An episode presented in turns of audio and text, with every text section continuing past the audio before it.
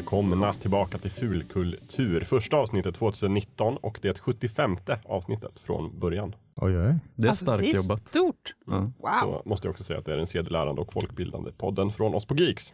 Ja. Det vet ni. Mm. Välkomna tillbaka efter juluppehållet. Tack, tack. Tack så mycket. Panelen idag består av mig som vanligt, Jakob Nilsson, Mhm. mina vänner och kollegor Ida Blix, Mm. Andreas Eklöf Ja, hallå. och Gustav Höglund. Mm. Geeks huskatt. Ja, precis. Som kommer och smygande lite då och då. Jajamän. Idag Nej, försökte vi locka hit dig med semlor, men du bara nej, jag ska prata fulkultur. Gick in i studion. Ja, men jag, kom, jag kom hit för tio minuter sedan och jag hade sprungit från centralen så jag var lite, det var för mycket spyfärdighet i min kropp för att kunna äta en semla. Konstigt. Men eh, nu mår jag bättre. Mm, vad bra. Eh, Det här avsnittet kommer vi ju ägna oss åt att blicka tillbaka till 2018 tänkte jag. Plocka fram våra bästa karameller Mm. från det året. Så att vi kommer inte ens köra den här, ah, vad har ni gjort sen sist? nej, Utan det för hela avsnittet, hela avsnittet kommer ju vara, vad har ni gjort sist? Alltså förra året. Lyfta fram favorit. Ett lite tänkte bara- bredare sist.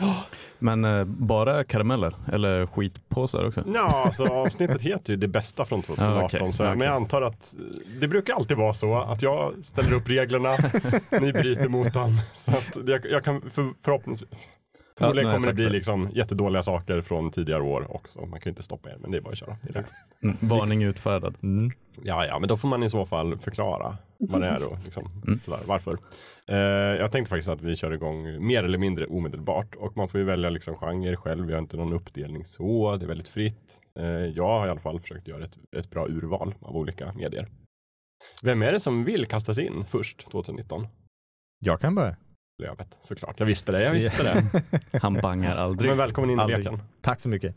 Eh, jo, jag tänkte börja med årets eh, spel för min del förra Mhm, året. mhm. Eh, som, som jag väntade mig skulle bli bra, men jag kunde inte riktigt vänta mig exakt hur bra det skulle bli.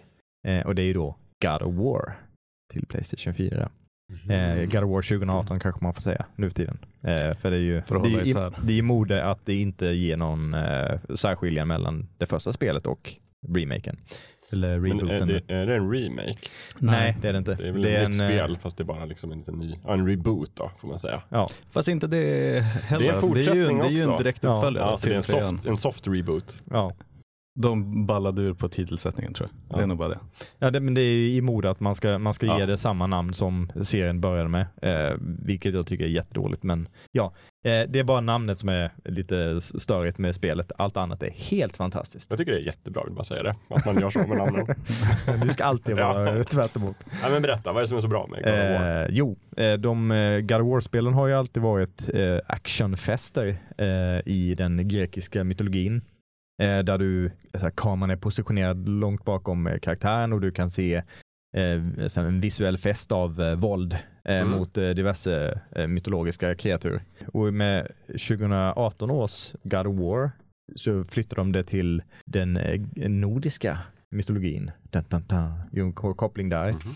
eh, flyttar kameran närmare Kratos, huvudkaraktären. Oj. Eh, gör det mycket mer fysiskt och lite långsammare, men tyngre. Allting känns lite, lite tyngre, lite mer intimt. Eh, och sen skapar de en stor spelvärld.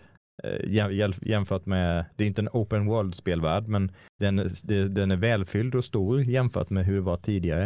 Eh, det är många speltimmar, men de lyckas ändå väva ihop en, en helhet som känns berättarmässigt tight och skapa en, en utforskarglädje som, som aldrig avtar trots att jag Mm. säkert investerade en 30 timmar i det. Och eh, allting, allting från den tekniska presentationen till musiken och ljudbilden, allting är eh, grymt bra. Och den storymässiga utvecklingen, eh, som jag inte ska gå in på, man kan inte anta att alla spelat det, eh, är väldigt intressant och skapar eh, eh, löften och möjliga spår för framtiden som jag ska se fram emot väldigt mycket. Nu när de väl, när de väl gör en, en, en, ett nytt spel. Mm. Det, det tog ju lång tid och var arbetsamt så jag misstänker att det kommer inte komma en ny del eh, eh, här runt knuten direkt. Men eh, God of War det, är- det, är en, det är en enastående eh, prestation i, i speldesign. Mm. Det, det är den jag tar med mig mest från 2018 som ändå innehöll väldigt många bra spel. Du har spelat många spel under förra året, Ja. kan man säga. Mm. Eh, jag har ju inte hunnit spela nya God of War ännu. Det är sånt här, jag det mesta från min lista är så här, det lilla som jag har sett. Sen är det så mycket från 2018 som jag inte hunnit sett, inte hunnit spela, inte hunnit läsa. Så God of War ligger där på min, min backlog, som Mm. det heter. Eh, ni andra, har ni kört? Mm, Jag spelar introt fyra gånger tror jag. eh, För olika FZ-grejer. Jaha. Boy. Det var inte som när man var liten då man bara fick demo med en tidning Nej, nej, och så exakt. fick man köra demot flera gånger. Nej men när, när vi fick tillgång till det så skrev Kalle till mig, jag vill att du spelar introt och, och, och liksom recordar så att vi kan göra grejer på det. Ah, och det är ju därifrån, olyckligt nog, som den här Techno Boy Remix-videon föddes när Kalle gjorde musik av, av. FZs stora succé på YouTube. Precis, de som inte är inne i loopen, eh, det är ju Christopher Judge som gör rösten till, till Kratos. Alltså, vad fan heter han i Stargate? Tilak, Tilk. Eh, ti- Ja, till. Ja, Ja, är han precis. rösten till Kratos? Ja, han har alltid ja. varit det. Ja. I de andra också? ja. Jaha. Ehm, och han har ju en förkärlek till att säga boy hela Mm. tiden i det här spelet, så Kalle gjorde sig Mm. lustig på det. Ja. Um, sen har jag spelat någon timme vidare, men in, inte längre än så. Det är synd för att jag tror verkligen att det hade varit mitt ås från förra året, Ja. alltså årets spel. ja, just det. Men kan du inte köra det nu då under 2019? Mm, det kan jag. Jag har det hemma på, Ja, på då så. Playstation, Jag så det finns inga ursäkter. Då tar vi det som varsitt nyårslöfte tycker Ja, jag, du och jag. det tycker Då jag. kör vi God of War. Ida, har du någon koppling till det? Du spelar inte så mycket Playstation har jag förstått. Eh, nej, men jag har ett Playstation hemma. Eller hushållet har ett Playstation. Mm. Eh, nej, det enda spel jag har spelat i år eh, är Stardew Valley som hittade till iOS. Mm. Men det är också ett väldigt bra spel. Även om själva spelet inte är från 2018 så hittade det dock till iOS under 2018. Ja men precis, jag tycker att det räknas. Eller i alla fall Ja, har jag gjort så att om det släpps en Ja, nej, men en och port jag har aldrig, in, aldrig hört talas om det förut faktiskt. Så det var en ny bekantskap Mm. för mig, men väldigt, väldigt trevligt. Eh, och det var nog det jag har spelat längst och mest Mm. i min telefon under året. Det är verkligen ett jättebra spel. Eh, ifall man inte alls har hört talas om det så är, spelar man en liten bonde. Eller man är någon sorts storstadsunge som eh, ärver en gård och sticker ut på landet och ska lära sig allt om att bli bonde. Mm. Och jag vet inte, så är det så här mysig gammaldags grafik och ja, man springer precis. runt lite. Det känns lite som, som, som Zelda fast Ja men precis, och som jag har förstått det så är det en väldigt, väldigt realistisk eh, simulering av hur det är att vara bonde. Ja, det tycker jag nog stämmer ganska bra så här Ja. långt. Så kan man gå runt där, det finns en stad i närheten eller en liten by eller vad man ska kalla det. Man kan lära känna olika karaktärer. Man får muta dem och ge dem presenter. Annars vill de inte bli kompis med en. Men Nej. i alla fall. Som Det- sagt realistiskt. Precis som i verkligheten. Mm. Ja. Ja, och sen kan man ju bli ihop med folk också. Ja, så långt har inte jag kommit än för de är, jag mutar dem för dåligt. Men eh, ja, sen finns det en gruva man kan gå ner i och slåss lite med konstiga monster. Jag vet inte, det är väldigt mysigt och så här, eh, går att spela bara en liten stund. Man får gå och lägga sig mellan olika dygn liksom och då kan man ju spela. Det där dygnet kan vara kort om man har lite tid. Mm. Så det är smidigt och funkar det bra. Mm. Mm. Sen har du lite den här eh, cookie clicker kvaliteten också. Att man, man vill liksom börja sin gård och sen blir den bättre och så sen så börjar man harvesta mera Mm. eh, fram och tillbaka, fram och tillbaka. Man, vill ju aldrig, man blir aldrig färdig Nej, liksom. nej Nej. Det är precis. lite Tranströmer över det där. Och sen har det liksom, ing- jag vet, det kanske inte har något slut än så jag har inte liksom kommit till något Ja, det, slut. det finns ju en story som liksom eh, binds ihop. Ja, Men jag tror aldrig spelet i sig tar slut utan du kan ju fortsätta med din farm Just hur länge du vill, Ja. mer eller mindre. Ehm, ja, det är jättebra. Men det är också så här, jag tycker om det för att det, det är lite det här Farmville-grejen, att du Mm, måste klicka exakt. på varje del av land som du ska plöja och så. ja. Och sådär. Det blir lite arbetsamt. Men samtidigt så korta dagar så att det är ganska avkopplande att göra det där varje Ja. dag. Och sen Man så kan kan, sätta du investera. Ja, men du kan köpa sprinklers och, ja. och ja, anställa hjälpredor och sådär som sköter allting. Så det är bra förstås. Automatisera. Ja. Det tog också jättelång tid innan jag insåg att man kunde släppa ut hönorna så de blev glada. det var väldigt roligt. De var väldigt miserabla tills jag hittade. Mm. Jaha, Precis, det de finns en dör lucka inte här. men de vill inte äta någonting. Nej. Så att jag vet, jag fattade också det där till slut. Bara, Man bara, "Ah, ja." det ska gå ut. Jag fattar. Jag fattar inte heller. Men De dör inte, Det men var de vill väldigt inte leva. Nej, men det ordnade sig. Nu är de ute och glada, tjocka och sådär. Ja. Men hur många timmar tror du att du har lagt ner? Ja, så det har varit mitt sån här uh, go-to-spel sedan det kom. Nu kommer jag inte ihåg när under 2018 det kom. Men det var väl under hösten nu när det kom till iOS Ja, så det har jag nog inte hunnit spela det så mycket ändå. Men jag har ju i alla fall hunnit vara med om någon uppsättning av alla årstiderna tror jag. Mm. Så att, eh, ja. Vilken chock det var för mig när de bytte årstid första gången. När alla mina grödor bara plötsligt Blup. dog. Ja, bara, så- jag skulle precis skörda och dra in Då måste man storkovan och så bara nu, förberedd. ja, nu är allt fryst. Nu Ja, man vinter. måste ju planera, vara lite strategisk jag i det här spelet. Mm. Det, men ja, jag kan varmt rekommendera det. Det kostade sin lilla slant, men det känns som att det var väl värt det så här långt. Och vill man inte spela det på sin iPhone så finns det ju på alla plattformar egentligen. Mm. Playstation, PC, Switch. En annan nyhet under 2018 med just det här spelet var väl någon sorts multiplayer mode, men det kom Mm. inte till iOS utan switchen och någon Mm. annanstans kanske. Det har inte jag hunnit prova, men det lät mysigt ändå om man kunde spela med andra. In, inte jag heller. Jag måste ju gå fortfarande och köpa min switch. Nå, när som helst. Någon gång. Det får bli ditt nyårslöfte. Ja, Mm. köpa en switch. Jag tycker vi dröjer oss kvar lite vid spelen. Jag tycker vi fick så bra start här med två olika spel. Har du något spel Gustav som du vill lyfta eller? Ehm, Eller är det för många för att du ska kunna lyfta det? nej, alltså jag spelar förvånansvärt få spel i år. Jag vet inte, det är någonting när man jobbar med det, paradoxalt nog så spelar man mindre, typ. Ehm, men ehm, det är lite det där glappet som jag typ inte haft tidigare, för jag spelar väldigt mycket AAA alltid. Alltså sådana här storproduktionsspel. Battlefield, Ja, ja. Halo, sådana grejer. Eh, Det här året har jag haft ett glapp mellan. Jag spelade en plattformare som heter Celeste i, början av förra året. Ehm, fantastiskt liksom, välpolerat enmans liksom, produktion. Eh, otroligt bra plattformsspel, svårt som fan. Eh, lite Super Meat Boy-aktigt. Mm. Otroligt bra.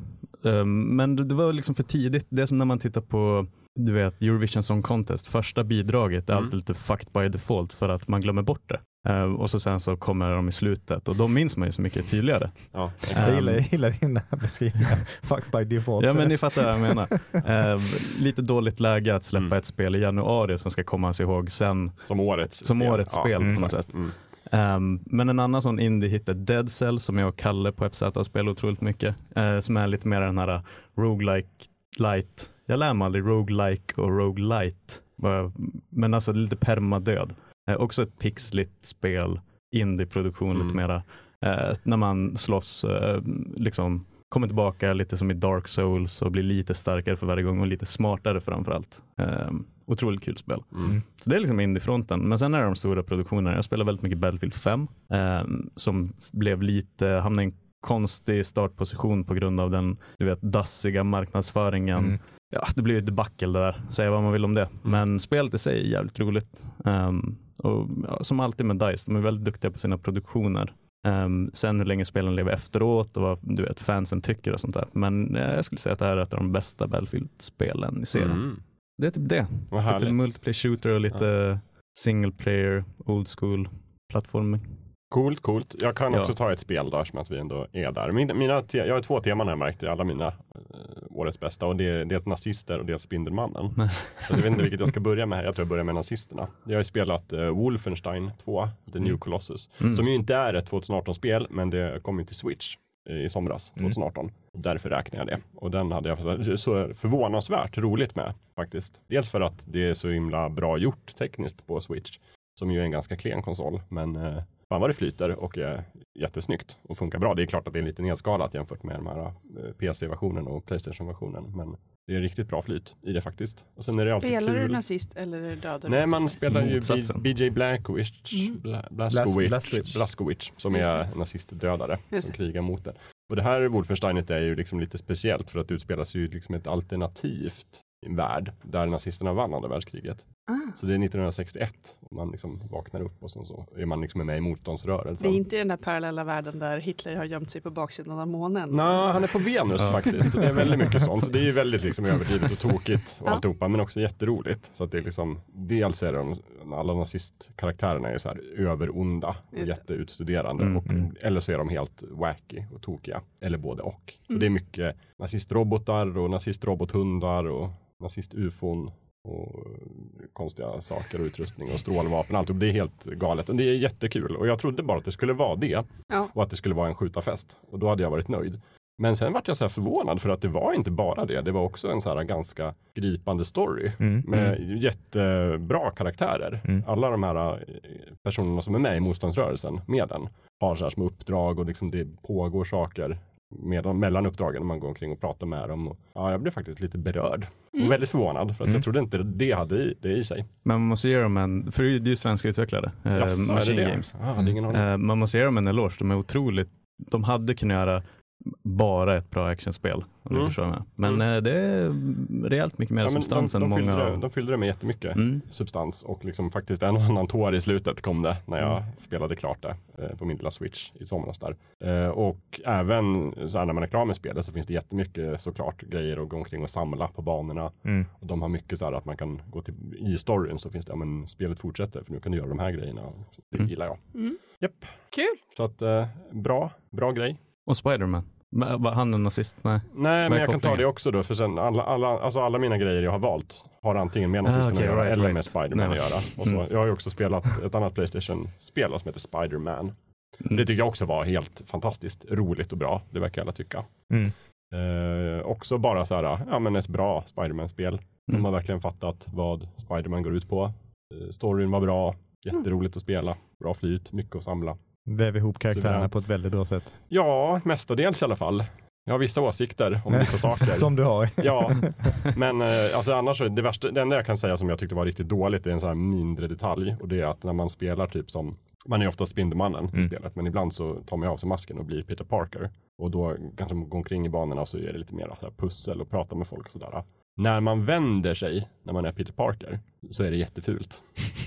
Okej. För att man, man ska vrida sig om med karaktären som man styr och det är som att han snurrar verkligen på stället, som att han står på tå och gör en sån här piruett. Det är jättestörigt. Sjukt, då, sjukt dåligt animerat. Eh, men annars är det ing- inga klagomål. Nej, jag störde mig mer på eh, all, de här open world-aspekterna. Att eh, de- här ligisterna som, eh, som man ska slå ut, eh, som håller på att rå- råna butik Mm. och Ja annat. men det finns ju lite olika, det är bankrånare Ja, väldigt mycket till men det, det är ju väldigt mycket samma sak hela tiden. Ja men det störde mig inte. Ja, Det störde mig. Men Ja. jag, jag gillar inte open world-aspekten så. Ja. Men storyn är ju fantastisk. Och spelmekaniken också.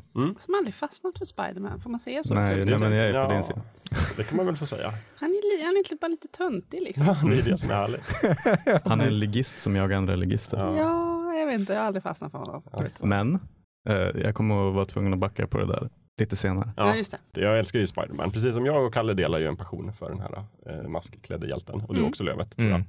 Han har funnits med sedan barndomen. Och eh, det har funnits en del bra Spiderman-spel genom åren. Men jag tror faktiskt det här var nog det, det liksom bästa. Och också lite där kanske mest för att jag hade inga direkta förväntningar. Utan det kom från ingenstans. Jag hänger ju inte med i liksom nyheterna sådär vad som ska komma. Så att jag blev lite förvånad först att det kom ett Spiderman-spel. Och sen blev jag förvånad igen att det var så bra. Och jag spelade igenom det liksom blixtsnabbt och var jättenöjd och hittade liksom alla saker också. Jag tror oftast orkar jag ju inte leta runt efter alla ryggsäckar och hemliga bilder och collectibles som det heter. Men här gjorde jag det. Det är alltid tycker jag, bra betyg för open world-spel som har mycket sånt. Ja, nej men Mm. så här, det är inte bara det att ja, men nu är jag klar med spelet, vad tråkigt, nu måste jag åka runt och plocka upp alla de här grejerna. Utan jag vill faktiskt spela vidare och plocka upp alla grejerna. Mm. Då, det är ett bra betyg. Om, om vi ska hålla oss kvar vid spel eh, har jag ett sista att ta upp där också. Ja men vi gör det då, vi tar alla spel vi har Ta först alla och sen spel. kan vi gå vidare. Skiter helt och till- hållet i Jakobs. Nej. Nej, men jag tycker det blir bra temamässig uppbyggnad, så ta ett spel. Jag vet. Ja, eh, jag skulle vilja lyfta fram Octopath Traveler. Eh, ett Square Enix eh, JRPG, japanskt rollspel, eh, som släpptes eh, 2018. Så jag tyckte det var konstigt att du började med God of War, men här kommer det. Ja, kör. Eh, jo, eh, det, det är ett, ehm, ett vad ska man säga, ett, ett retrospel som med en 16-bitars-aktig grafik som är stöpt i 3D på ett eh, galet lyckat sätt. Eh, och sen så har de ett eh, ganska intressant eh, berättarsätt där åtta olika separata handlingar eh, berättas med, ur åtta karaktärs perspektiv. Eh, och eh, Vissa av de här handlingarna är mer intressanta än andra, men de som är bra är riktigt jävla bra. Och det har bland de bästa soundtracks jag har hört på många år. Eh, Yasunori Nishiki har stått för det här. Eh, jag lyfte ju fram en låt där i vårt eh, Fulkultur julspecial avsnitt. Ja, just det. Eh, eh, det är helt fenomenalt Eh, och eh, har ett enkelt men ändå djupt stridssystem som är väldigt kul att, att lära sig och utnyttja. Eh, och och det, det, det är en sån här upplevelse om, som, som ga- gammal JPG-fantast eh, så, så trodde jag inte att jag skulle få uppleva den sortens spel i modern tid igen. Och Mm. därför blev Du och. Bergs är en av de som har sagt så här, sådana här spel görs ju inte nu för Nej, tiden. precis. Ja. Där hytter med näven så, och så gör de det. Ja. Men då måste jag få fråga dig. Alltså, du som är JRPG-fantast. Är det ett spel för alla eller är det för det redan frälste? Jag skulle säga att det är mest för de som, som är inbitna JRPG-fantaster sedan tidigare. Mm. Eh, men eh, presentationen är ju fortfarande så pass modern så att jag tror att en ny publik också skulle kunna gilla det. Eh, det är väl kanske den här berättarstuket med åtta olika berättelser eh, som, som inte faller alla i smaken. Eh, det är kanske där det skulle kunna falla. Jag gillar det jättemycket, Mm. men eh, det har, har varit lite vattendelare. Ehm, men jag skulle inte, det är inte bara för de gamla rävarna. Eh, det är så pass modernt och musiken är så bra och prestationen är så snygg. Så att, eh, jo, ja, jag skulle nog säga att det, det funkar för båda. Mm. Vad finns det här spelet? Är det till Switch eller? Switch, Ja, bara till Switch. Bara till Switch. Mm. Exklusivt. Anledningen att köpa en Switch ökar för varje sekund man är med i fullkultur. Det är bra. Verkligen. Ja, det det, det. finns ett och annat bra spel till Mm. den plattformen faktiskt. Mm -mm. Jag ska Och- bara gå med på att skiljas från pengarna, det är det. Åh. Och att jag fick höra från, från FZ att det kan ju komma en lite uppdaterad konsol. Typ. Mm. Och då blev jag så här, dammit, måste jag vänta på den då? Ja, just det. Man måste köpa när den är som nyast. Ja, ja lite. För tiden när man har en gammal konsol måste vara så kort som möjligt. Ja. Det. Ja, men och så sen så vill man ju ehm, man vill ju inte missa ett eventuellt pris, eh, liksom, Justering. prissänkning Nej, heller, på den Tvärtom gamla verkar varianten. ju den än så länge typ ha ökat i pris. Jag Mm. förstår ingenting. Ja, men Nintendo, Nintendo. är ja, de Ja. Ja, bra spel gör de och konstiga beslut. Ja, de. Eh, Hörni, ska vi lämna spelen bakom oss? Ja, mm, ska vi göra. 2018 års spelutbud lägger vi till handlingarna och Mm. kanske ta någonting annat. Ja, vi går till Netflix eh, stora överraskning för mig. Okej, vad är det tv-serier Ja. då vi är Ja, inne det är en på? TV-serie. Okej, kör.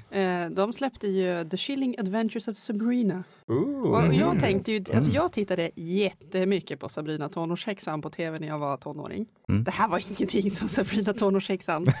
Så jag blev väldigt så här, wow, jaha, det här var något helt annat. Jag hade inte läst på särskilt mycket utan eh, jag hade för ovanlighetens skull i så här småbarns föräldralivet tid över att se på någonting på Netflix bara för min skull som inte handlade om barnprogram. Det var det Satanistförbundet hade problem med. ja. jo, jo, det kan vi ta också, det är väldigt roligt. Men eh, så, och helt plötsligt så fanns den där rekommenderat för mig, titta på den här. Och så började jag och sen kunde jag inte sluta titta. Så jag tittade på alla avsnitten, inte på en gång, men så här, inom en kort period. Och det var ju ändå ganska underhållande får man ju säga. Hon är ju en tonåring som fattar ganska konstiga beslut, men det var liksom mycket mörkare, mycket, det kändes mera Ja, mera riktigt. Jag Mm. gillade den. Ja, men den är ju både mörk och blodig och spännande och liksom Lite rolig lite också. rolig och sådär. Men det, den är ju, om man ska- prata lite om karaktären Sabrina tonårssexan, så är det faktiskt från början en seriefigur Ja, i, i jag har börjat- Acke-tidningen, jag har förstått Archie det. Comics, eh, som var ganska lättsam och sådär. Och sen gjorde de ju den här 90-talsserien med Melissa Joan Hart. Ja, som är Som otroligt Sabrina. lättsam. Ja. Och den konstiga katten. Salem. Salem, precis. Alltså han är, han är inte konstig i sig som karaktär utan i, i just den serien är han väl en docka av- som ser Ja, det hemsk är någon ut. sorts handdocka, ja precis. Men jag menar i ton så ligger den ganska nära originalserien. Men sen gjorde de ju en mörkare serie. Ah. Som, för det skulle man göra liksom för några år sedan. Då skulle man alltid uppdatera och göra en liten darker reimagining av Sabrina. Och sen har de gjort en darker reimagining av tv-serien. Jag på det här. fattar. Till det där har jag inte riktigt kopplat ihop. Men jag, jag köpte, den verkar i alla fall ha vissa syskontendenser med Riverdale heter den va? Ja, precis. Det som också Riverdale är en också en, TV-serie. Ja, precis. Och det är också Acke, Archie En Comics. serie från början. Mm, precis. Mm. Och jag tror de skulle, när de producerades de här två serierna, så skulle det vara i samma universum. Och Just. skulle finnas lite crossovers. Sen gjorde, blev det inte så eftersom att Netflix köpte Sabrina. Just det. Och CV gick vidare med Archie, även om Archie eller Riverdale då finns på Netflix i Sverige. Mm. Lite förvirrande. Ah, lite förvirrande ja. Men eh, man vet inte, i nästa säsong kanske de är i samma universum igen. ja. En crossover, En kalasör. som en pullover. Men, men Sabrina är ju då en eh, halvhäxa. Vilket gör att hon är lite kluven mellan om hon vill vara mänsklig och hänga med sina tonårskompisar på high school eller om hon ska gå eh, och sk- skriva i djävulens bok och följa hans, eh, liksom, ta hans, vad heter det? Han ska väl vara någon sorts gud då fast Ja. bli full on satanist Ja, helt enkelt. precis. Eller något. Men och sen eh, så visar det sig att alla häxor de har någon egen privatskola någonstans Mm. och hon kan gå i båda skolorna. Eller ja, jag vet inte, det blir förvirrande. Hon, går, hon pluggar jämt. Mm. Ja, men hon gör någon sån här, liksom, ja det här är ju mot reglerna men jag tänker minsann välja båda Ja, hon är delarna. re- hon är rebell, ja, Ja. exakt. Hon ska ha kvar sin mänskliga Hon vill, äta, hon vill äta kakan och ha den kvar. Japp. Men vad är konflikten? Eh, Ja, det är ehm, det som är konflikten. För att djäv- tydligen lovade hennes föräldrar bort henne till djävulen när hon Mm. var liten. Och när man fyller 18, 16, Jag tror när man fyller 16. Just det, så vi då- får vara försiktiga nu så vi inte spoilar det här, den här härliga serien för de som se. då, då är det dags att liksom okej. döpa sig. Så i- det är lite-. Så det är lite sån eh, coming of age Ja, Ja, verkligen. grej fast med en satanistspin. ja, lite så. Och det, det där som Lövet hänvisar till innan är att någonstans i den här serien finns det en staty av djävulen eh, som ett riktigt liksom, förbund stämde Netflix för, för de tyckte det här var för jäkligt. Ja, det satanistföreningen gillar inte att den symboliken användes där. Nej, det var väldigt konstigt alltihopa. Men De jag känner tror sig missrepresenterade. någonting. Ja. Men det måste sägas som är kul i alla fall. Det här, I den här serien så är Salem en riktig katt. Eh, trots att hon som spelar Sabrina är allergisk mot katter. Så de har inte jättemånga scener tillsammans. Mm. Men Eh, Salem är ju någon sorts så här, spirit animal till henne. Mm. Så han är hennes beskyddare på något sätt. Och precis. verkar ha jättehäftiga krafter. Han är inte lika putslustig som i den ursprungliga Nej, inte serien. alls ju. Mm. Utan bara så här, han beskyddar henne och hjälper henne och Ja. verkar ha lite krafter ändå. Mm. Jag tycker det är bra. Har ni, ni har sett den båda två märker Ida och Lövet? Är inte den nya? Inte den jag, nya? bara, jag har nej. bara sett den Oh, gamla. Ja, det lät som att du var så insatt i den här nya. Nej, jag, den gamla känner jag till. Så därför jag undrar om, om Salem var lika Han, putslustig han som han var då. pratar inte ens i den här Han gör serien. inte det? Utan Nähä. han bara, liksom, han bara finns och Okej. gör saker.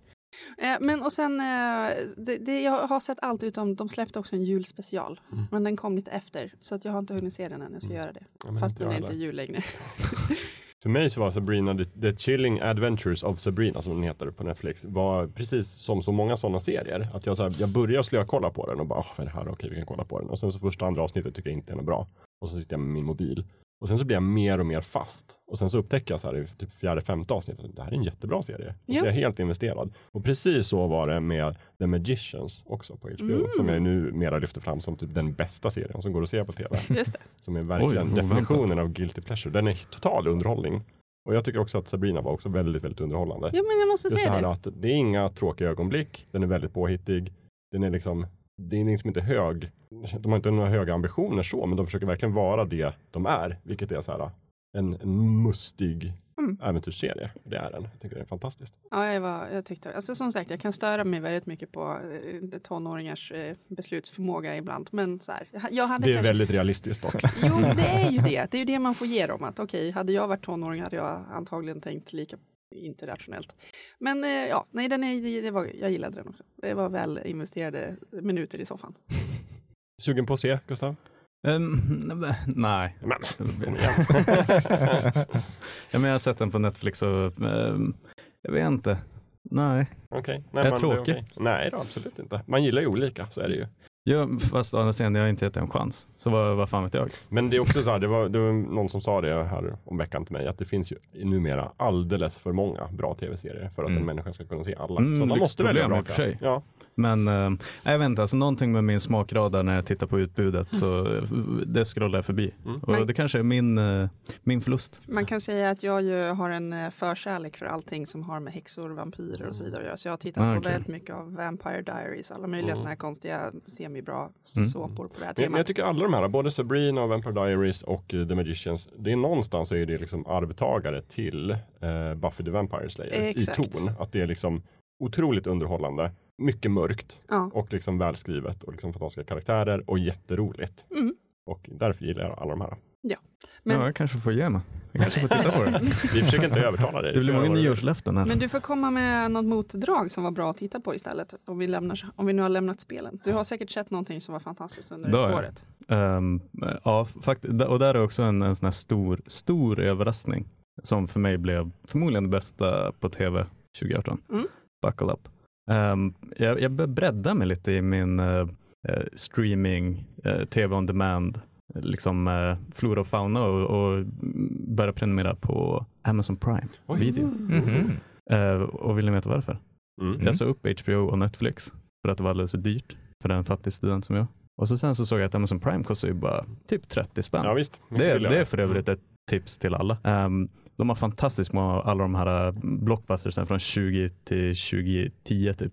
Ja, men, ja visst, och Seinfeld kan man se där. Seinfeld kan man se. Ehm, ja, bara värt det därför. Mm.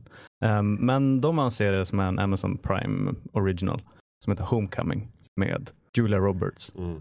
Helt fantastisk. Ehm, och på många sätt raka motsatsen till The Magicians och Sabrina. Mm. Det, nu tappar jag namnet på honom, men han som gjorde Mr. Robot. Han har regisserat här, Julia Roberts i huvudrollen. När jag, jag såg den och tänkte att hmm, jag undrar om det här är typ en, en dramaserie som bara liksom drivs mm, framåt med bra mm, liksom, repliker och bra skådespel från Julia Roberts. För det, enda jag visste var att hon, hon jobbar på typ ett rehabiliteringshem för veteraner från Afghanistan och Irak. Men eh, det visade sig vara någonting helt annat. Alltså liksom eh, thriller, David Finch, alltså Fincher, eh, lite typ, eh, ah, alltså en, en, en olustig, kuslig thriller med lite så här fantastiska inslag som jag inte alls var beredd på.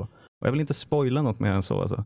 Ehm, så den borde ni titta på. Mm. Mm, jag är sugen på att se den. Ja, och så här otroligt Eh, bra filmad och mycket med hur de väver in musik Mm. från olika genrer. Och, ja, jag är fortfarande lite av ett mysterium för mig fortfarande efter att ha tittat på den. Men hur många, är det en säsong? Eller är det, En säsong, Och det typ. kommer fler eller är det slut? Eller? Kan komma en säsong till. Okej.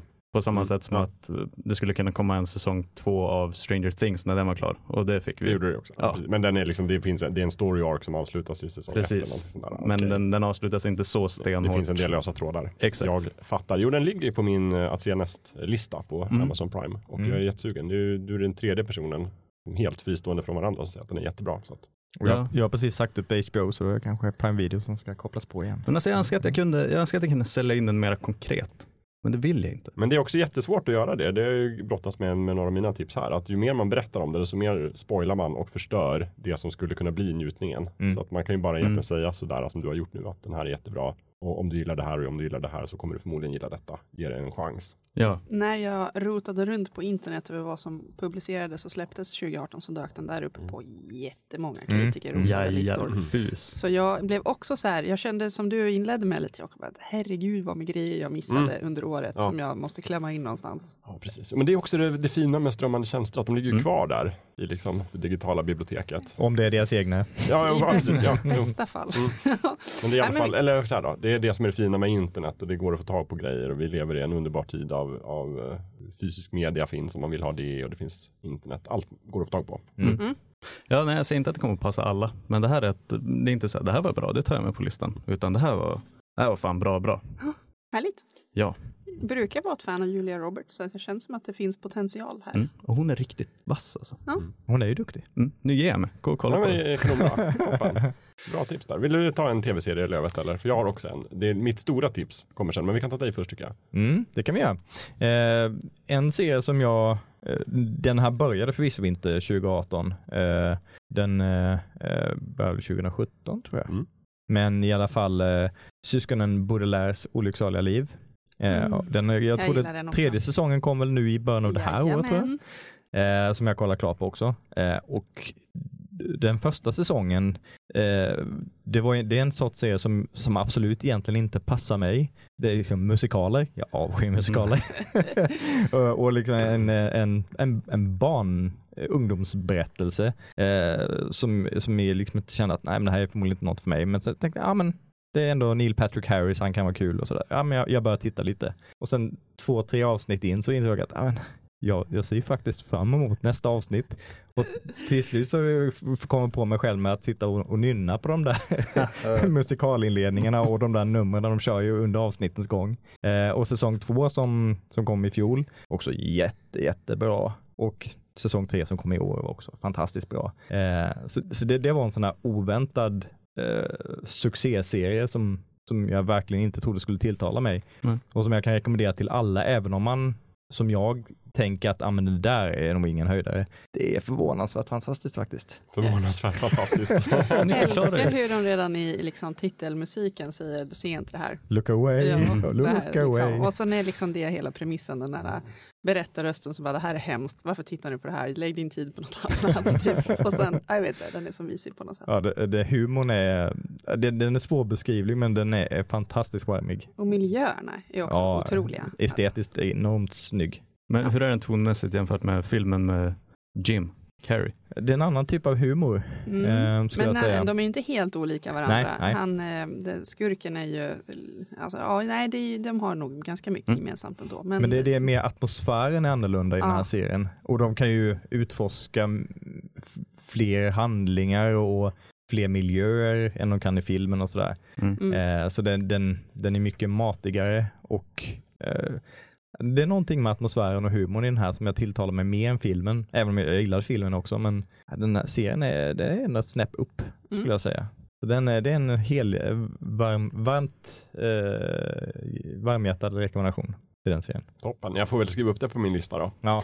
Jag har ju ingenting emot musikaler i sig så, men är det en musikal kan man säga? Är det sånger Alltså han, överallt, eh, eller? Neil Patrick, eh, han sjunger ju mycket. Ja men han gör ju gärna det. Man Och får ju i så fall får- säga till honom att han inte får sjunga. Han får, liksom, han får chansen att sjunga mycket här. Ja, men det är okej. väl något sångnummer i alla avsnitten. Typ Ja. så. Men det är inte, de sjunger inte hela Nej, tiden. okej, ja, men Nej. precis, just det. Men då är det lite så, har ni sett eh, Crazy Ex-Girlfriend? Vars tredje och sista säsong också nu kom förra året. Faktiskt. Nej. Det är inte ett av mina tips, men jag lyfter in det här. För det är en, också en solid solid rekommendation faktiskt. Man Mm. tror på titeln och på liksom det man bara kanske ser den svepa förbi. Att det är en helt vanlig romantisk sitcom. Det är det inte. Det är kul. Och det är också Mm. en så här musikal i den meningen att det är en eller två låtar i varje avsnitt. Vart hittar man denna? Den tror jag man hittar på, jag, vill säga Netflix faktiskt. Ja. Det kanske det är. Jag får kolla. Googla lite, jag kan lägga upp, vi lägger upp länkar till alltihopa i länklistan också. Så. Mm. Men för, framförallt kanske tredje säsongen av den blev jag verkligen så här bara, aha. Att just det här hur de liksom väver ihop alltihop och man blir lite grann Ja. överraskad av Det är att bra. Jaha, det var så här ni tänkte från början. Okej, jag fattar. Det här är ju väldigt, väldigt annorlunda mot vad man tror. Mm. Det, det är alltid härligt när folk överraskar. Okej, nu- jag får ju räkna in mig själv för jag blev ju jätteöverraskad av Homecoming. Men ni alla tre verkar ju ha haft väldigt många sådana serier som ni nästan skyldpliktigt har börjat titta på för att upptäcka att ni tycker riktigt bra. Alltså jag Är vet, det ett jag vet vanligt inte om mönster så här, för det? lägsta nivån är liksom Daniel Tiger och tåg och Ja. grejer. Att man liksom, bara, wow, det finns bra grejer på tv. Nej, men jag, tror faktiskt, jag tror faktiskt att mina liksom, tv-vanor har ändrats just när jag fick barn. Mycket. Att tidigare, innan dess, så hade jag alltid liksom en mental lista, eller till och med nedskrivet. Så här, alltid grejer jag hade koll på som skulle komma, som var på gång. Saker jag visste var bra som jag inte hade hunnit se. Mm. Och nu har det liksom förbytts i att man sitter där i soffan liksom halv tio när barnet till slut sover. Och så bläddrar vi igenom Netflix och bara vad ska vi kolla på? Jag vet inte, vi har ingenting. Så jag bara, vad är det här? Jag vet inte. Vad är det här? Jag vet inte. Men får jag hugga på en grej där? Bra. Ja. Du säger vi, ja. och för att eh, när du pratar om Sabrina, Ja. Ida, så lät det som att du, du vet ensam, Oh ja, utan att behöva så kompromissa. Så ensam. Är det så när man, för jag antar att föräldrarna, om man nu har en partner, Ja, och- precis, ja. att man sätter sig ner tillsammans när barnen har gått och lagt sig. Nej, nej, nej, nej. Och så, man, Inte det- det är och så kompromissar man fram en Det serie är och nog- att det kanske är det som gör att man är såhär, "Åh, det här var inte jo, riktigt det jag hade ja, men Det är nog olika i olika familjer. Det jag. Jag, och min sambo delar upp det väldigt strikt i liksom serier som bara hon kollar på, serier som bara jag kollar på. Mm. Och sen är det serier då som vi kollar på tillsammans. Så där får man ju inte tjuvkolla innan. då måste man ju liksom vänta tills båda är in the mood för att kolla och liksom är hemma och orkar se. Mm. Sådär. Och det gäller till exempel då mitt, mitt nästa tips. Men, eh, men sen finns det ju serier som bara, där har faktiskt min sambo ibland några gånger sagt att jag tänkte kolla vidare på den här serien. Feel free att kolla vidare om du gillar det här. Men det är ju Ja, härligt. Och då gör jag ofta det. ja. Ja, jag vet inte, jag och min man, vi, vi lever helt separata tv-liv. Jag tror inte vi har liksom suttit i samma tv-soffa tillsammans Mhm. på flera år. Gud vad intressant. Men det beror också lite på vad man gillar. Alltså, jag och min sambo vi älskar ju att kolla på tv. Men det är ju oerhört vanligt att jag går och lägger vårt barn och somnar själv och så har man missat hela kvällen för att man sover. Och därmed så har ju han mycket mera tid än vad jag har Ja. att sitta och kolla på. Mm. Nu i veckan han tittar mycket mer på YouTube och olika kanaler där. Ja, Men. Men Vi spelar ju alltid tv-spel liksom, medan den andra lägger barnet. Just. Och sen när barnläggningen är slut, då övergår vi till tv. smart. Så traditionen ser ut. Multimedia. Ja. Okej, men ta det tipset. Ja, men jag, jag ser fram emot det. Alltså, eh, faktiskt. Jag, jag, för jag googlade också jättemycket på Best of 2018 TV shows på internet. Och ingenstans hittade jag den här tv-serien. Vilket jag tycker är jättemärkligt. För det är verkligen så här min bästa tv-serie nästan av alla tider. Jag vet vad du kommer att Inte säga. riktigt. Vet du det? Ja, men jag, jag kommer inte att gissa i förväg. Nej okej. Så kan du säga efteråt så här bara, ja precis. Nej, okej, men får, jag chansa? Jag har en chans då. Marvelous Mrs Maisel. Nej. Okej. Helt fel. Helt fel Gustav. Oj oj oj. Men det är däremot en serie jag tror att jag kommer uppskatta om jag hinner ta mig tid att se den. Okej, okej. Ja, nej, men alltså så här, grejen är, ja, jag tyckte den var jättebra. Den är absolut inte bästa of all times. Den finns också på Amazon för övrigt. Men grejen är, jag tar inte ens med den i det här avsnittet därför att jag pratade ju om den i avsnitt före jul. Mm. Så att Jag jag, känner inte att jag behöver tips om den igen. Ja, men där har vi en chansning. Ja, det var Men fel. okej. Ja, pinsamt för Gustav, han hade fel. Jag Nej. listan däremot innehåller dun, dun, dun. Nej, men det, vi behåller det faktiskt på samma plattform. Så det här är också på Amazon Prime och det är en Amazon Prime Original Series. Så det här är en tv-serie som Amazon har tagit en stor hög med pengar och bara slängt på producenten faktiskt Ridley Scott av alla personer. Ja. Som ni vet att jag inte tycker är superbra nu för tiden på att göra sina egna filmer. Men det här är det bästa han har haft händerna i på många, många Någonsin. år. Ja. Skulle jag säga i alla fall. Vill du gissa igen Gustav? Får, eh, Man in the High Castle. Jajamän. The man 1-1. in the high castle. Eh, också nazister. Också 1962 då. Wolfenstein-spelet var ju 1961. Det här utspelas 1962. Också USA, också alternativ värld. Eh, Tyskland vann andra världskriget. Så att eh, halva USA, öst, östra delen av USA är ockuperat av nazisterna och en del av the greater German Nazi Reich. Ja. Så det är eh, hakkorsflaggor överallt på gatorna och det är Gestapo-officerare som promenerar omkring. Och det är liksom väldigt så här obehaglig stämning. Liksom, barnen går i, Men kom den 2018? nej den började 2015 men tänkte eh, det, säsong ja. tre kom Mm, mm, 2018. Yes. Och eh, västra delen av USA är, är däremot ockuperat av Japan. Så där är det mycket så här uppåtgående Jag får en, solen. en, en lite intressant frågeställning dök upp här nu bara. Om, om vi nu tänker sig att de har lekt med tanken på att nazistriket liksom överlevde och finns kvar. Vad, liksom, vad, vad, upp, vad jobbar de med nu för tiden? Jag antar att de Vad lyckades. nazisterna jobbar med eller? Ja, exakt.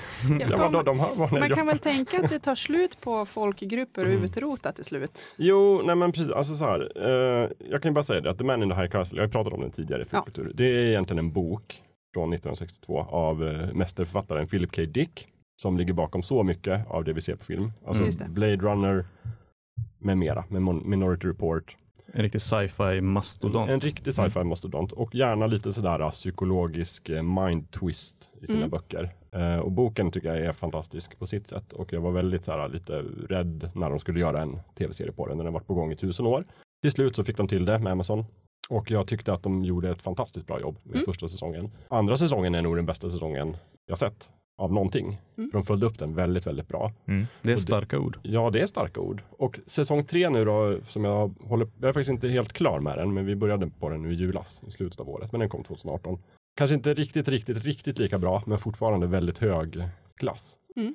Eh, framförallt är den så här, liksom, det finns ju så många, alltså om man tar Wolfenstein-spelet som exempel, så är det, det är verkligen over the top och jättetokigt och det är liksom, det är inte tänkt att man ska ta det supermycket på allvar. Det hade varit så lätt att göra en sån serie, känner jag.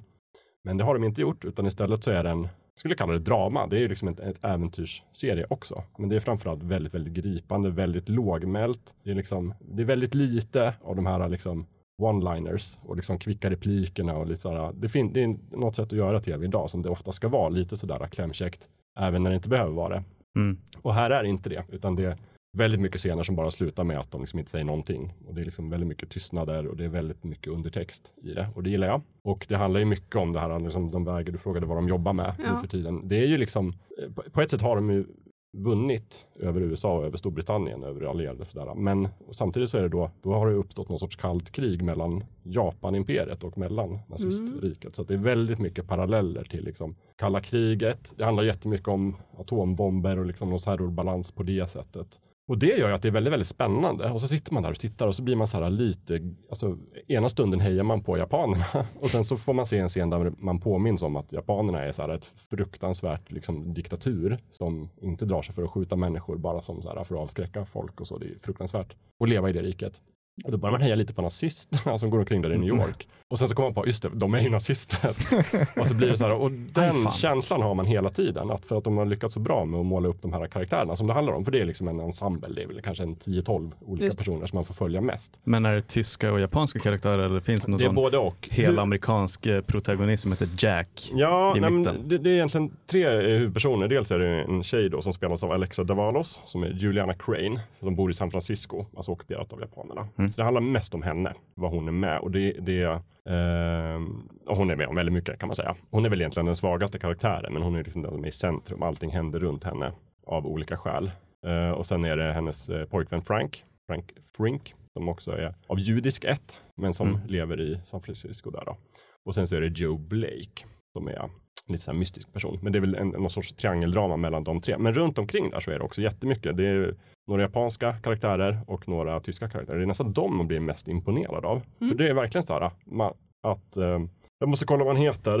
Eh, Rufus Friedrich Sevel heter skådespelaren och han spelar liksom SS Obergruppen Führer John Smith som bor i New York. Och han är liksom en jätteduktig nazist. Och liksom Var Jobb. duktig på sitt jobb Ja, eller är duktig han på sitt snäll? jobb. Ja, Du, okej. Duktig på sitt jobb. Han är inte alls snäll. Nej. Men samtidigt så är han liksom en familjefar och man får följa honom liksom så här, hur han försöker klara sig i liksom, nya Tyskland 1962. Och liksom att man börjar i skolan börjar man alltid med liksom och, du vet den här We swear allegiance to the American flag fast det är nazistflaggan. Mm. Och en massa sånt och det är som intressant tycker jag vad som händer i mig när jag kollar på den. Att det blir så, man, jag får en sån inblick i liksom hur, alltså man pratar om normalisering av det. Liksom, här är verkligen ett samhälle där nazisterna är väldigt normalt. Och även de som är födda, de minns kanske tiden innan de ockuperade, här, blir väldigt indoktrinerade i nazistpropagandan. Och sen finns det ju en del riktigt, riktigt otäcka scener som bara så här, där man ser typ ibland vissa scener i, i säsong två utspelar sig i Berlin till exempel, där man får se verkligen den innersta kärnan av nazistriket. Man får träffa Hitler och Himmler och alla de här gamla gubbarna som lever och, eh, och styr över det här riket och det är jätteotäckt. Och man får en insikt också i hur de eh, nazisterna själva drabbas av sina egna doktriner. Ja, ja, men, ja men precis, verkligen så. Och sen om man ska gå tillbaka till boken, alltså Philip K. Dick, han sa det efteråt också att han blev, han mådde väldigt dåligt när han hade skrivit boken, för den handlar mycket om just så här att nazismens ideologi och liksom försöka tränga in i huvudet på nazismen. Så, Mm. Eh, så att han, han, tyck, han funderade på att skriva en uppföljare, men han gjorde inte det. Sen har de plockat upp ganska mycket av idéerna som en uppföljare skulle ha innehållit i tv-serien. För den är någon form av härlig blandning mellan typ, alltså jag vill dra lite paralleller till Handmaid's Tale i liksom stämningen och även liksom rena äventyrsfilmer. Liksom. Det är jättemycket liksom så här, motståndsrörelsen och hemliga kupper och bomber och liksom sånt där spännande. Och lite fringe också. Det är, så här, det är lite tokigheter också. Ja. Men vad spännande, för jag, jag trodde att det var en style over substance Mm. typ av Ja, serie. det, det är det verkligen inte. Så den, den, den tar sig på stort allvar. Den tar alltihopa på väldigt stort allvar Mm. och det är nog det jag gillar med den. Och bara som avslutning så skulle vi lyfta fram två andra skådespelare som är, båda spelar japaner och jag ska försöka uttala namnen rätt. Men dels är det Karihiroki Tagawa som har varit med i typ så här, alla tv-serier som finns. Från liksom Star Trek, MacGyver, Miami Vice, eh, Jake and the Fat Man. Han har varit med, haft roller i alla de serierna. Mm. Och han spelar Japans handelsminister och gör det så fantastiskt bra. Han borde få en, vad heter det, Emmy kanske. Mm. Och sen är det min favorit som heter eh, Joel de la Fuente som spelar en, eh, en, eh, vad heter det? en poliskommissarie i Japans hemliga polis, Kempetai. Som också är liksom, typ den bästa rollprestationen jag sett på åratal. Stort. Så blir Mm. man lite sugen så tänker jag så här. Man skulle liksom, antingen kan man ju bara kolla på första avsnittet och se om man gillar det. Mm. Men man skulle också bara kunna kolla på introt. För jag tycker att introt sätter stämningen väldigt, väldigt bra. Vad det handlar om. Och liksom, om man blir sugen på, på introt så då kan man ge det en chans kanske.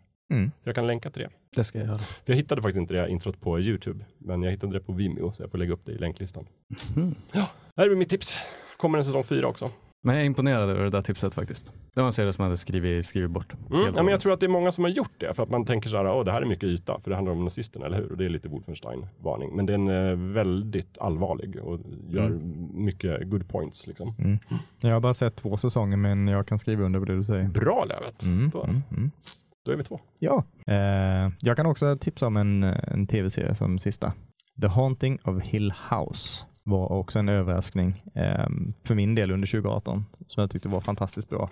Eh, när jag såg den dyka upp i, i Netflix så tänkte jag liksom att det var eh, den här filmen, eh, den heter inte The Haunting of Hill House, The Haunted House of the Haunted Hill, någonting, någonting. Ja, en en gammal, en gammal en. Mm. Ja, det så, så, så fanns det 60-talsrulle en, typ. en remake från typ 2009.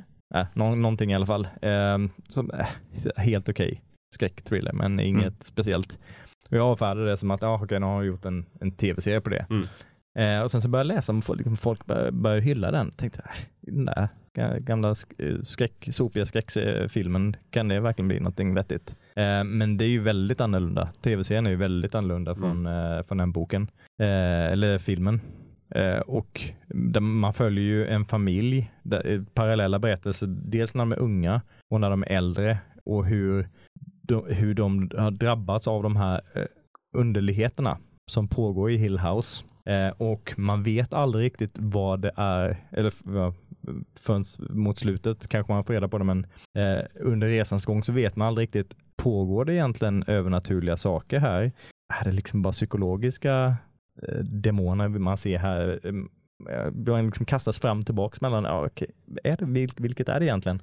Eh, och extremt snyggt gjort. Mm. Väldigt, väldigt snyggt. Och vissa avsnitt är här audiovisuellt konstverk i princip. Eh, bra skådespelare och eh, Mm. bra manus och dialog. Så, där. så att, eh, eh, den, den var en stor överraskning för mig. Sa du var den var någonstans? Var det Eh? Netflix. Netflix, okej. Mm, det är Netflix-serie. Ja, jag förstår.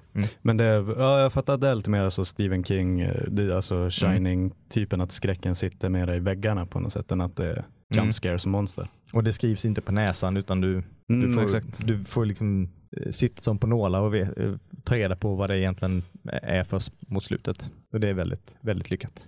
Coolt. Hur många- Är det en säsong eller är det flera? En säsong. En säsong? Ja. Är det en sån här skön Netflix-säsong på åtta avsnitt eller är det längre? Ja, alltså det, det är något sånt. Ja. Typ åtta, åtta, tio nio, avsnitt, ja. något sånt där. Ja, bra. Jag gillar, jag gillar den längden på säsongen. Mm. Ja, de, de, de drar inte ut på det, liksom, det är kvalitativa avsnitt. Mycket bra. Inte skräck. Är det någon som har några fler tv-serier eller ska vi ta några bra filmer från förra året? Alltså jag kan bara superkort säga att jag tittade på Star Trek Discovery förra men året. just det, den är ju från nöjd. 2018. Ja, 2017 hittade jag Jaså, på internet ah. nu, men, men eh, jag såg den förra året. Men du, var det inte så att de gjorde ett uppehåll mitt i Jo, säsongen jo. och sen fortsatte den i januari 2018? Så var det, Mm. det stämmer. Eh, och det var ganska störigt uppehållet. Ja.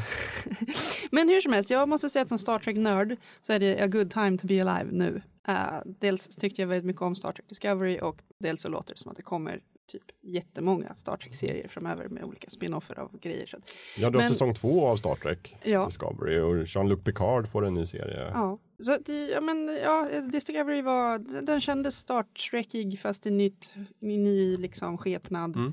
lite modernare. Eh, sådär, så att den känns som att den skulle kunna locka lite ny publik utan att vara sådär överdrivet actionaktig som filmerna, de nyaste filmerna. Mm. Ja, det, det var en sån här serie som min sambo till slut sa bara, du kan fortsätta kolla själv. Men jag tyckte den var jättebra också. Jag Ja. den var rolig. Ja, jag gillade den väldigt mycket. Bra karaktärer. Mm. Men så. Så det, det ser jag, jag ser fram emot att se vad, vad som händer framöver i Star Mm. Men jag Jag kan jag ändå vet. dra upp den som ett sista Ja men det tips. tycker jag var ett bra tips. Jag Mm. vet att Spock kommer vara med, med mera i säsong två. Det ser vi ju såklart fram emot. Ja, han är ju jättebra. Kan ge en shout-out till Maniac och eh, Sharp Objects också. Oj, där kom det två snabba. Oj, oj, oj. Två snabba. De är väldigt bra. Blixtrunda. Vi får avsluta med en blixtrunda sen. Ja. Överlag, så.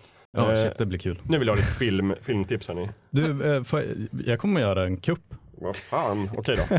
Och vill du veta varför? Ja. Nej men okej, det, det är fortfarande, jag är innanför spelreglerna. Men jag vill säga årets eh, biobesök, det är ju film. Det är det Får absolut. jag säga det? Ja. Ehm, för att jag menar, om, om man snackar bästa filmen som kom förra året, förmodligen har man ju sett den på bio. Men ett extra lager att det var den bästa Bästa upplevelsen på också. bio. Ja, ja, just det. Mm. Mm. Ofta hänger det ihop lite grann va? men inte alltid. Ja, eller för min poäng är att eh, när man går på spontan ensam bio, Mm. det brukar ofta vara den perfekta stormen för att en film som hade varit en trea eller kanske en fyra hemma plötsligt blir snudd på en femma typ. Mm. Ni är med på vad jag menar? Mm. Ehm, för det här är en film som, uh, åsikterna går lite isär. Jag vill tipsa om Bad Times at the El Royale. Ehm, som ni förmodligen inte har sett någon av er va? Nej, Nej. nej. Skämmes. det är svårt att gå på bio när man har barn. Men det var en sån här, uh, vad ska jag jämföra den med? Alltså box office mässigt så känns det typ som en, eh, vad hette den med Russell Crowe och ehm, The Good Guys? Eller typ, Ah, ja, just eh, det. alltså det är, en, det är en sån typ av film som flyger under radarn och så sen så blir den jätteuppskattad, speciellt på typ Reddit. Mm. Och så säger folk så här, fan det görs inga sådana filmer längre. För att ingen gick och såg den. Ehm, Men den gjordes liksom. ja. Mm. och det här, det här är en ensemblefilm som är väldigt så här, Tarantinoesk. Ehm, med Jeff Bridges och eh, John Hamm och eh, vad heter hon i Bumblebee, din favoritfilm Lövet? Hailey Steinfeld. Precis. Hon är med och eh, även Thor, Hemsworth, Chris Hemsworth är med. Alltså en riktig sån ensemblerulle eh, som utspelar sig på El Royale som är ett eh, bi-state hotel eller motel. Eh, för att eh, man har Nevada på ena sidan och Kalifornien på andra sidan. Mhm. Och så går liksom startlinjen går precis genom hotellet i mitten. Och man får bara servera alkohol på Kalifornien-sidan men rummen är lite bättre på Nevada-sidan. Jaha. Eh, Ja. Ehm, påminner supermycket på många sätt om Hateful Eight Mm. och Mm. även Pulp Fiction berättarmässigt. Ja. Ehm, problemet en del har är liksom tredje akten eh, tror jag Eh, och att den börjar väldigt här, superspännande. Mm. Ehm, jag tyckte att den var helt fantastisk. Också så här eh, otroligt bra rollprestationer. Förmodligen en av Jeff Bridges bättre och han har gjort mycket bra skit genom åren. Ehm, men ett väldigt så här, spännande mysterium som man, man får följa en karaktär i taget, lite som i Octopath Traveler. Mm. Ehm, ja, återigen, precis som Homecoming så vill jag inte spoila för mycket för att hela glädjen är mysteriet. Mm. Ja. Vad härligt, jag blir Men, jättesugen spontant. på Kolla på den där Jag filmen, den eh, kommer förmodligen att dyka upp snart på, på streamingtjänster. Mm. Ehm, Men han som missat chansen att se den på bio. Ja, jag vet inte. Jag kommer ju från Skellefteå där Blockbusters går i typ sex dagar innan Ja, de det är försvinner. Så jag är lite ovan vid hur det funkar i Stockholm Ja, jag inte. fortfarande. Man kan säkert se den i någon liten, uh, Jag liten har salong. inte gått på bio på evigheter. Men ja, jag, jag är lockad. Men alltså Mamma Mia, jag, jag säger inte att det är en 5 av 5 film i nykter tillstånd. Jag var inte full när jag såg den, men som jag sa, alltså ensam bio en torsdag så kan det hända grejer. Absolut. Mm. Fan vilken film. Skönt, bra tips. Mm. Ja, Jag förstår inte varför du pratar om att du bryter på reglerna. Det var ett klockrent ja. tips. Mm. Ja, tack, tack, tips. tack. Du anpassar dig till formen fullständigt. Mycket bra. Eh, Du har ju sett mycket film Lövet. Ja, det har jag. Mest dåligt om man får tro dig. Ja, men också en helt sanslöst fantastisk film på bio. Eh, eller fantastisk film oavsett var man ser den. Och det är ju Spider-Man Into the Spider-Verse. Eh, en animerad Spider-Man-film som fokuserar på Miles Morales. Eh, och det är ju den här, det utspelar sig i ett multiverse där det finns olika Spider-Man. Det finns en Spider-Ham bland annat. Mm. Det här Eh, låter helt rörigt. Alltså den Ja. enkla plotten är att Wilson Fisk, eh, alltså en av de stora skurkarna, Mm. Kingpin. Kingpin, exakt. Han öppnar upp en massa dimensioner så det börjar spotta in Spidermans från andra dimensioner. Mm. Det är det som är grunden liksom. Mm. Ja. Ja, och det har, vi ju, det har ju hänt också i serietidningen flera Precis. gånger, Mm. så att det är inte ett nytt koncept så. Nej. Däremot är det imponerande. För jag såg den nämligen bara för några dagar sedan.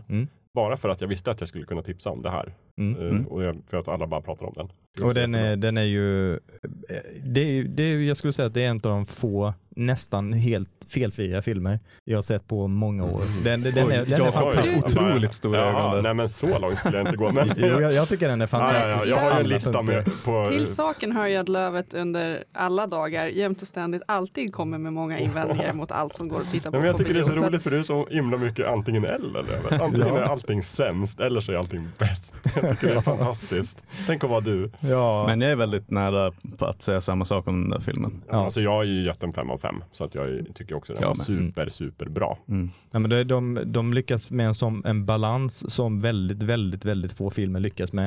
Eh, temposättningen är klockren. Humorn är fantastisk, rolig Mm. utan att vara tramsig eller för mycket. Mm. Det är inte för lite heller. Nej. Den är extremt snyggt animerad, tecknad men den har ändå liksom så här modern animation och de, de eh, gifter dem på ett extremt snyggt sätt. Mm. Eh, Och storyn håller ihop. handlingen är Storyn håller jättebra. ihop. Handlingen, Den är inte rörig. För det är ju annars ditt primära hang-up nu för tiden. Storyn är dålig på något Mm. sätt. Jo, jag har ju sett några andra filmer som inte har varit så bra på den punkten. Tydligen. Ja.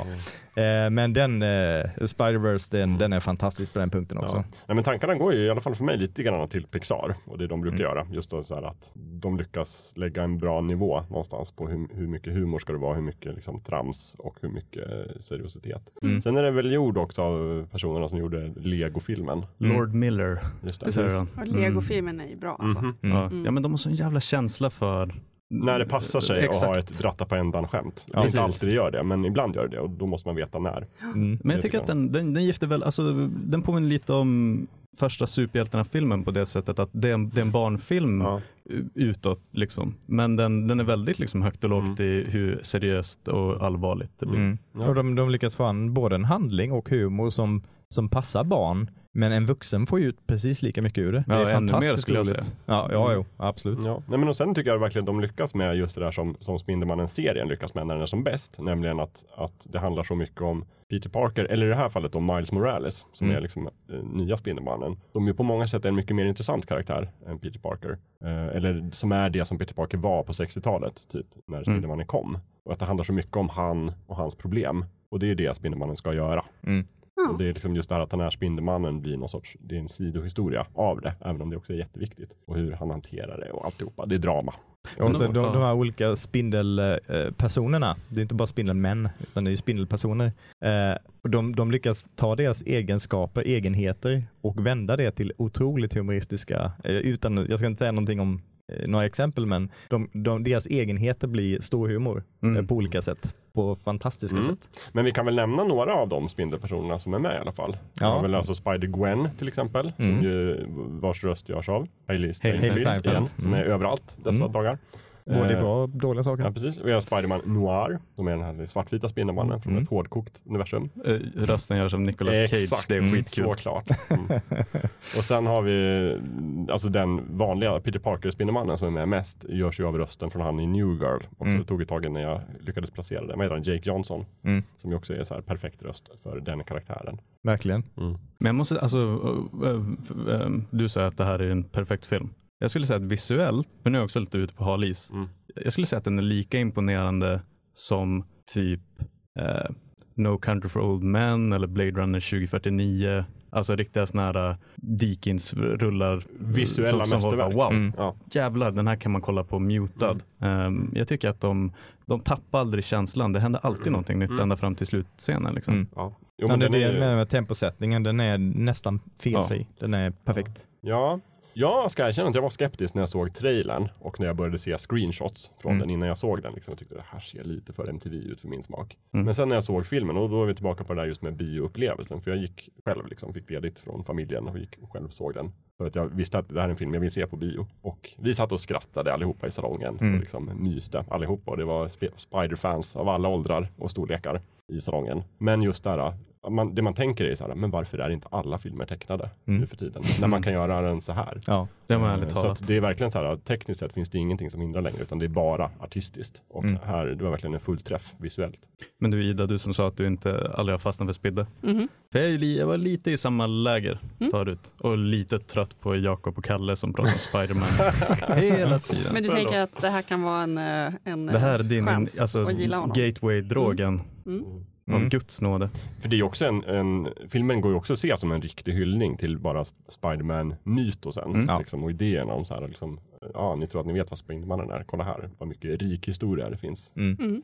Mm. Mm. Jag Och- och- fastnade för en helt annan superhjälte under året, som var Deadpool. Jaha, Mm. just det, Mm. den är också från 2018. Om man nu ska, han, är inte, han är ju inte så himla städad superhjälte, men ändå. Jag hade otroligt roligt av Deadpool. Eller med Deadpool. Är det Deadpool 2 du tänker på? Eller Ja, jag tittade på båda gamla? förra Ah, året, bara av rena farten, för jag satt och flög mycket långt förra året. Men eh, nej, eh, Deadpool 2 var Mm. också bra. Han är, jag gillar den där humorn. Vad kul. Mm. Ja, den är, det är en kul film. Och jag måste säga att jag, jag är inte trötten på Ryan Reynolds för Nej, fem öre. inte jag heller. Jag Han tycker att han är supermysig. Ja. Såg en så bra, det finns en så bra romcom med han och Sandra Bullock. Ja. Som jag inte minns vad den heter. nej, inte jag Ehm, heller, men han är bra i Ja, så mycket de ska saker. låtsas vara gifta. Ja. Precis. Så blir det liksom ett missförstånd. Och Hon är ett svin till chef. Ja, precis. Och så Mm. blir de kära på riktigt. Oj. Han, eh, låter visst inte det bra. då han står ute och försöker prata i mobil någonstans och blir attackerad av en hund och en fågel och vad det är för något. Jag vet inte, det är så fantastiskt. Det är så Fantastisk, Proposal. eh, Ja, The Proposal, precis. Och Mm. det är en fantastisk scen där, där typ han duschar och sen så är Sandra Bullock ute och sen upprörd och så kommer han in och så märker de inte att de är på rummet och så bara råkar de krocka när de är nakna. Och så ligger de med varandra. Ja, Äh, det är kul. Ja, men du, jag vet, jag skojar med dig, jag vet. Jag ser, jag ser att din pulsåder håller på att späcka. Men den är faktiskt en, eh, en, ett bra exempel på genren romcom. Ja, där är den.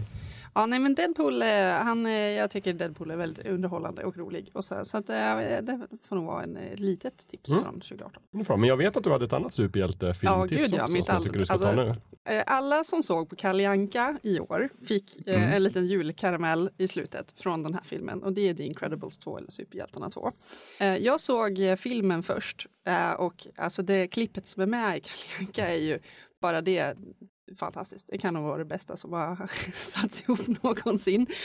Eh, superhjältarna är ju en, den här, din familj som är superhjältar tillsammans som har olika förmågor och i Superhjältarna 2 så kommer det ett syskon som är en liten bebis eh, som visar sig ha många förmågor på en och samma gång och det är, det är så roligt. Men, ja, Brad Bird kan ju vara en av de bästa. Är det han som har regisserat även tvåan? Ja, Ja, och vad härligt. Jag Ja, ja. gillar ju, för att Superhjältarna 1 såg man ju när det begav sig på bio. Mm. Den var ju fantastisk på alla sätt vis. Brad Bird har också gjort filmen Iron Giant, Järnjätten, Just det. tecknad. Och Han sen har så gjorde han väl också Mission Impossible 4, Ghost Protocol, ja med eh, Micke Nyqvist. som är den bästa eh. Mission Impossible-filmen tycker jag. Mm, förmodligen. Mm. Här är. Och nu då också Superhjältarna 2. Ja. Som jag inte har sett den, men jag har förstått att den ska vara väldigt bra. Ja, men alltså ja, den är väldigt bra. Eh, man hinner liksom inte ens fundera på om den här, alltså jag hann inte kritiskt granska storyn Lövet. Så jag, jag vågar inte svära på att den lever upp till din, eh, till din standard. Men man, jag hade så roligt under tiden att jag liksom inte, ja, det, det var bara, jag måste, den är, den är nog lätt överst av alla de här Pixar och de här filmerna. Bra tips. Är det någon som vill snabbt kasta in någon fler film i brasan innan vi går över till liksom typ övrigt-genren? Jag känner att tiden börjar snabbt rinna iväg här. Vi ska försöka hålla tidsschemat ungefär. Vi kan nog gå vidare tror jag. Om inte Gustav har Ja, det, det kokar i min hjärna nu men jag kommer inte på någonting så här. Bra. Jag har ju själv inte hunnit se så mycket film. Alltså så jag, att- jag måste att kasta in. Ready Player One, väldigt kort. Just det, den jag är från i tyckte, år ja. tyckte väldigt mycket Ja. om den. Den är Eh, ett bra tips. ja. Eh, och vi pratade nä- nästan ett helt avsnitt om den Faktiskt. också. För vi pratade om filmatiseringar av böcker. Så jag känner vi behöver inte prata supermycket Nej. om den så. Men, Jo, men den, den var- eh, den var- jag, jag gillade den mycket. Den var bra och Steven Spielbergsk. Mm. Vad är det mer då ni vill lyfta fram? Eh, som inte är tv-serier, filmer eller spel? Udda och annorlunda. Om ni har någonting. Jag vet att du har en sak där Ja. i alla fall. Så du kanske kan få avsluta avsnittet. Ja, det skulle jag kunna göra. Vad är det då du vill Eh, tipsa Jag vill om? tipsa om en eh, serietidning eh, som jag har läst i digital form. Eh, den heter Venom First Host. Eh, jag såg Venom-filmen före jag så, läste den här förra året och blev jättesur på att den var dum på alla sätt och vis. Och sen så fick jag nys om den här serietidningen eh, som hade publicerats eh, inför filmen. Eh, tänkte jag, okej, men den kanske jag borde kolla in. Eh, och när jag läste den här så, eh, mina, min kritik mot backstoryn i Venom var inte helt eh, rättvis för att de hade faktiskt tagit upp den, kind of, i Mm. den här serietidningen. Eh, det här med symbioten, kanske jag inte ska säga för mycket, men eh, det är symbiotens ursprung, eh, Venom-symbiotens ursprung, som de tar upp i filmen, tar de upp i den här också på ett liknande sätt, bara inte lika Mm. dumt som i filmen. Mhm. Eh, och den här serietidningen är faktiskt riktigt intressant. Och det, det som namnet anspelar, man får reda på vem som är den första värden för den här symbioten eh, som sen då kommer till, till Eddie Brock. Jaha, vadå, det är inte Tom Hardy?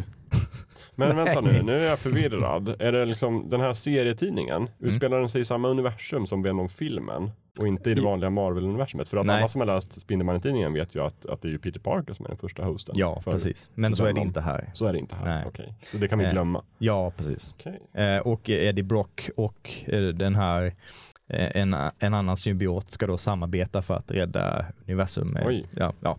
Eh, men eh, den, är- den är snyggt ritad, eh, bra berättad och eh, om man vill uppleva den handlingen så ska man mycket hellre läsa den här än att titta på filmen. Kan jag säga. Det låter ändå som att du kryper till korset lite och säger att Venom var bättre än du trodde.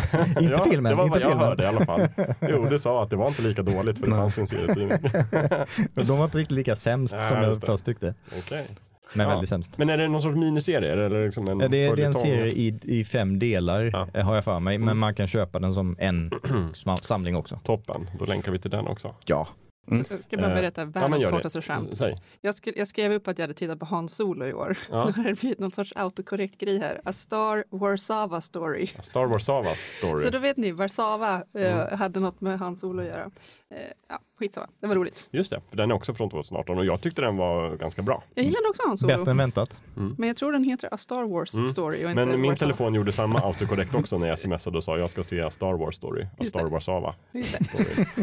Nu blir det plojigt slut här, men nu kommer jag på A Star is Born som jag vill lyfta. Som Mm. var riktigt... Mm. Den var jättebra. Ja. Mm. Den har jag också hört väldigt A väl. Star is born. Ja. Det är ju Bradley med Cooper, Lady, Lady, Lady Gaga. Gaga. Mm. Okej, ja men bra. Det får bli sista tipset. Mm. Eh, vad roligt att alla ni som lyssnar är tillbaka och lyssnar på Fulkultur även detta året. Vi kommer komma tillbaka om två veckor. Jajamän. Eh, vi har redan Mm. planerat vad vi ska prata om. Vi Mm. kommer spela in snart så att eh, det kommer om två veckor i en poddspelare nära er. Eh, under tiden annars så kan ni skriva in till Fulkultur och berätta vad ni vill höra under året, vad ni vill att vi ska prata om, ställ frågor, ge kommentarer, ge feedback till Lövet och Ida och Gustav och mig. Och sätt lite stjärnor i iTunes och så vidare. Sätt lite stjärnor i iTunes och skicka gärna vykort till oss. Uh, geeks att Fulkultur, Kungsgatan 58 11122 Stockholm.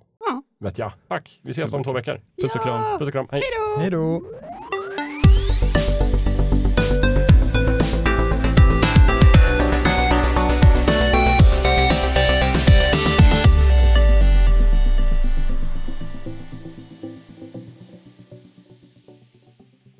Gustav räcker upp handen. Får jag avsluta med att säga, jag måste säga det. Får Ja, du okej. säga. Nej, men för jag, jag tänkte göra en 2019-grej. Ja men gör det. För jag, må, jag måste säga att, eh, på tal om eh, eh, Ryan Reynolds, Mhm. eh, nu när vi pratar om år och sånt där och blockbusters. Eh, Detective Pikachu. Bring it, Ja, men jag måste säga det så att Ja, alla vet att ja. Gustav sa det här i januari. Detective Pikachu kommer att spela in, den kommer att klättra över drömgränsen en miljard dollar. Eh, domestic eller Ja, internationellt? alltså, Totalt? Ja, men i samma mått som att Avatar drog in två Ja. miljarder. Ja, just det. Men det behöver inte betyda att den är bra. Jo. Ja, men uh, Hur mycket drog One in? second. Ehm, den kommer även att ha 80 plus procent på Rotten Tomatoes och ännu högre audience score och sådär. Så det kommer vara en omtyckt film som kommer att dra in miljarder. Mm. Ja. Men återigen behöver det betyda att den är bra. Jo, men det är ju Ja, Ryan om man frågar Lövet. Ryan Ja, men jag, Jag tror att det kommer, att, det kommer att ses som en av årets absolut bästa filmer ehm, och ja, vara en av liksom, årtiondets stora succéer. Alltså jag men, eh, tänker sätta familjen på paus och se den på bio och så taggad är jag. Men har du sett den Gustav? Eller är det bara så här, det är din Nej, nej, den har inte kommit än. Nej, Alltså, jag- Ja, det här är min fattar. Jag tänkte väl prediction. det. Jag fattar. Jag är så och du är också så taggad. Men då tror jag att eh, har, då kommer det alltså vara 2019 års Paddington 2. Precis. Så Paddington 2 Ja, ja. har jag inte hunnit se än. Men alla säger att den är så jävla bra. Mm, jag är 100% på Rotten Tomatoes. En av de få filmerna som Ja. lyckades med det, det året när den Ja. släpptes. Tvåan till och med. Ettan också skitbra. Wow. Ja, för jag har inte ens sett ettan heller än. Men alla säger så här, du måste se Paddington 1 och sen Paddington 2. Mm. Så jag bara, Mm. wow, jag ska göra det. Men alltså, men jag säger det, Detective Pikachu alltså. Ja, och tyngden i det är ju att det är inte så jädra många filmer som lyckas med det där. Att dra in över en miljard. Det är liksom Ja, nej. Marvel nu på senare år eh, och lite tecknade filmer och sånt Ja, där. men precis. Men eh, För det är ett stort påstående att säga att den kommer bli liksom hyllad och otroligt framgångsrik. ja, alltså, ekonomiskt. gör det redo på en alltså Black Ja. Panther-nivå när, av när har den genomslag. premiär då? När kan vi följa upp det här? ingen aning. vänta, jag måste kolla. Jag kan googla. Juni? Ja, kanske. Okej, men vi återkommer. Jag sätter, jag sätter en kalenderpåminnelse i december i alla fall. Så har vi inte liksom pratat om det då så återkommer Mm. vi till den då. Då ska vi spela upp det här klippet och sen ska vi se om du får en guldmedalj. I maj Eller spöstraff. 2019 ska den komma. Ja, maj och, och USA i alla fall. Mm. Får vi se när den dyker upp här. Kan vi hoppas att det blir så här miljardnivå och kvalitetsnivå med typ Black Panther och inte miljardnivå och kvalitetsnivå med typ Bumblebee och Venom. För de är också miljardfilmer. Mm, också mycket pengar, också högt betyg på Rotten Tomatoes. Jättedåliga. Tycker du ja. Men jag, jag blir mer och mer övertygad om att den är bra eftersom att alla säger det. Nej, ja, men okej, men jag vet om du vill ha en fair jämförelse så är ju typ Transformers Dark Side of the Moon en miljardfilm. Mm. Men den är väl alla överens om är riktigt kass. Jag har inte Ja, sett den, den. men jag kan nog vara med om det. Ändå, Men det kommer inte att bli en sån. Eh, jag tror ju att Detective Pikachu åtminstone kommer bli bättre än Sonic-filmen. Som också släpps i år. Ja, det tror För jag. båda är två, två luddiga djur som är datoranimerade. Så jag tror att Pikachu kommer Där tänker jag att förhandsdiskussionerna avgör allt. Där har allt om Pikachu handlat om hans päls eller inte Mm. päls och Sonic har handlat om underben. Jag vet inte. eller ben. Ja. Jag tror bara folk glömmer bort att eh, Pokémon är ju typ världens största Franchise. fran- franchise. Mm. Liksom. Ja, Ryan Reynolds är ju framgångsrik i filmer. Ja. Exakt. Han Mm. har everything going for him. Men du, är det han som spelar Pikachu? Ja. Ja, Mm, han han gör resten. Åh, Du ser ju, Wow. it's a hit Ja, men då är, already. nu Yep. såklart, då kan man spela in en miljard då. Absolut, inga problem. Shabam!